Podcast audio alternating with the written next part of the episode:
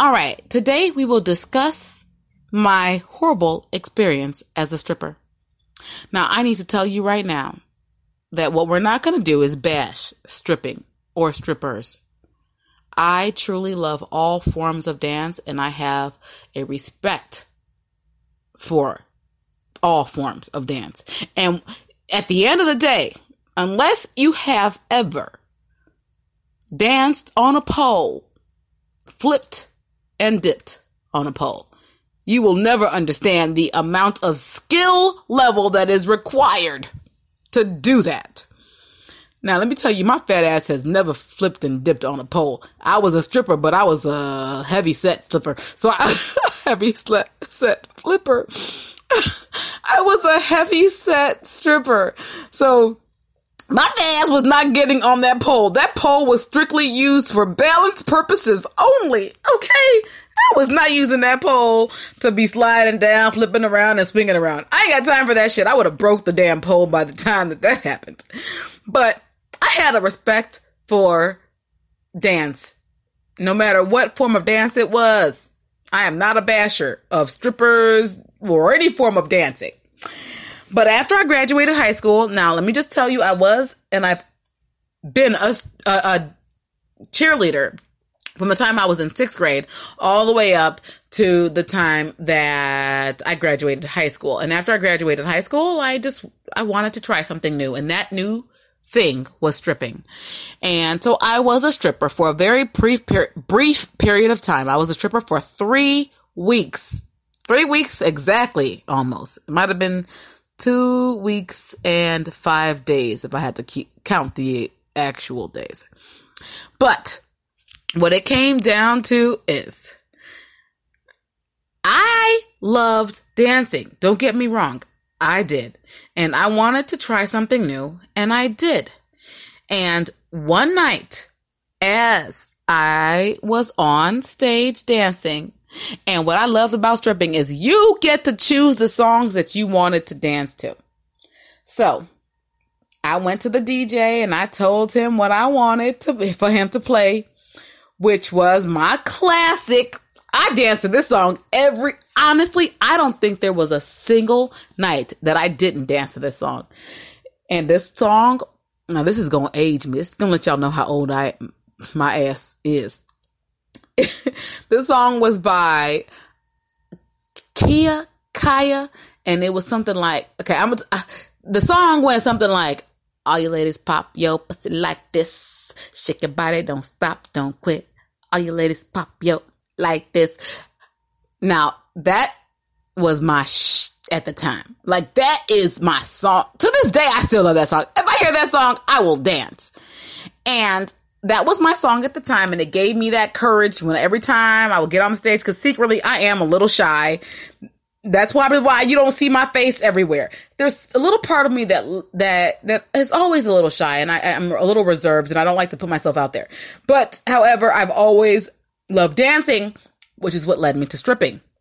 So when I would be on stage, I would choose that song to dance to, and you know, my first two weeks, I got some pretty good tips while I was dancing to that song. And this particular night, this gentleman, this is so sad that, like, I don't know, this, for some reason, even when I think about this experience to this day, I'm like, what the hell? Who does that? So I'm on stage dancing to my song. Just do it now. Do it good that just like you should right now. Yes, y'all know the song. I'm dancing, I'm getting it in, I'm making my ass clap because yes, my girls, my stripper girls taught me how to make my ass clap. And I was dancing my heart out. And this guy came up to me while I'm on stage. And I am not joking this is what happened verbatim. I'm dancing. I'm I'm I'm I'm doing the best that I can that I thought I could.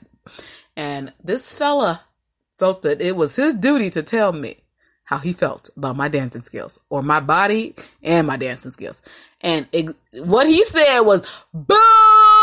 boo, boo, get your fat ass off the stage. Like,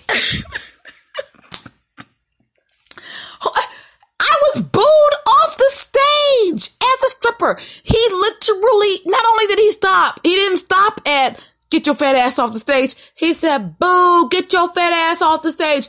What are you doing up there? Bitch, this ain't for you.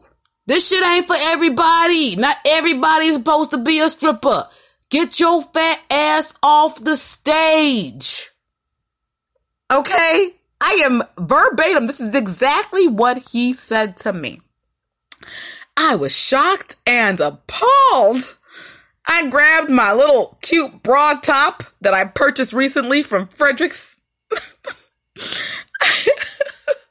I had this cute little broad top and short set and at, at the time that club you could it was a it was a topless bar but you couldn't take your bottoms off now now i've heard some rumors about that club at this point that club oh lord i don't even want to know what they allow at from what i've heard that club will allow you to get the whole kit and caboodle now, now i'm not to tell you where it was because i don't want to start no rumors and start no bullshit but at the end of the day I think their rules have changed since I was an old ass stripper. But I got booed off the stage and he told me that my fat ass should not be a stripper. I cried. I ran to the back room and I cried. And I remember, let me just tell you, Miami, I think her name was Miami or Malibu. It, it was some tropical name. I never knew any of their real names. We all went by our stripper names. My stripper name was Nubian Queen. So everybody called me Nubian Queen. And I Nubian Queen went crying back at the back room in this stripper uh building I won't tell you where it was or what the name was. And all of my girls had my back. They was like, uh-uh, fuck him. Who the hell is he to tell you that you can't be a stripper? If you want to be a stripper, you can be a stripper. You are beautiful. So let me just tell you, the reason why I defend strippers is because when I was crying and I felt like I was too fat to be a stripper, and I felt like hell, if I can't be a stripper, what the hell? Like, I thought of all professions, this is the one that is the easiest to get into.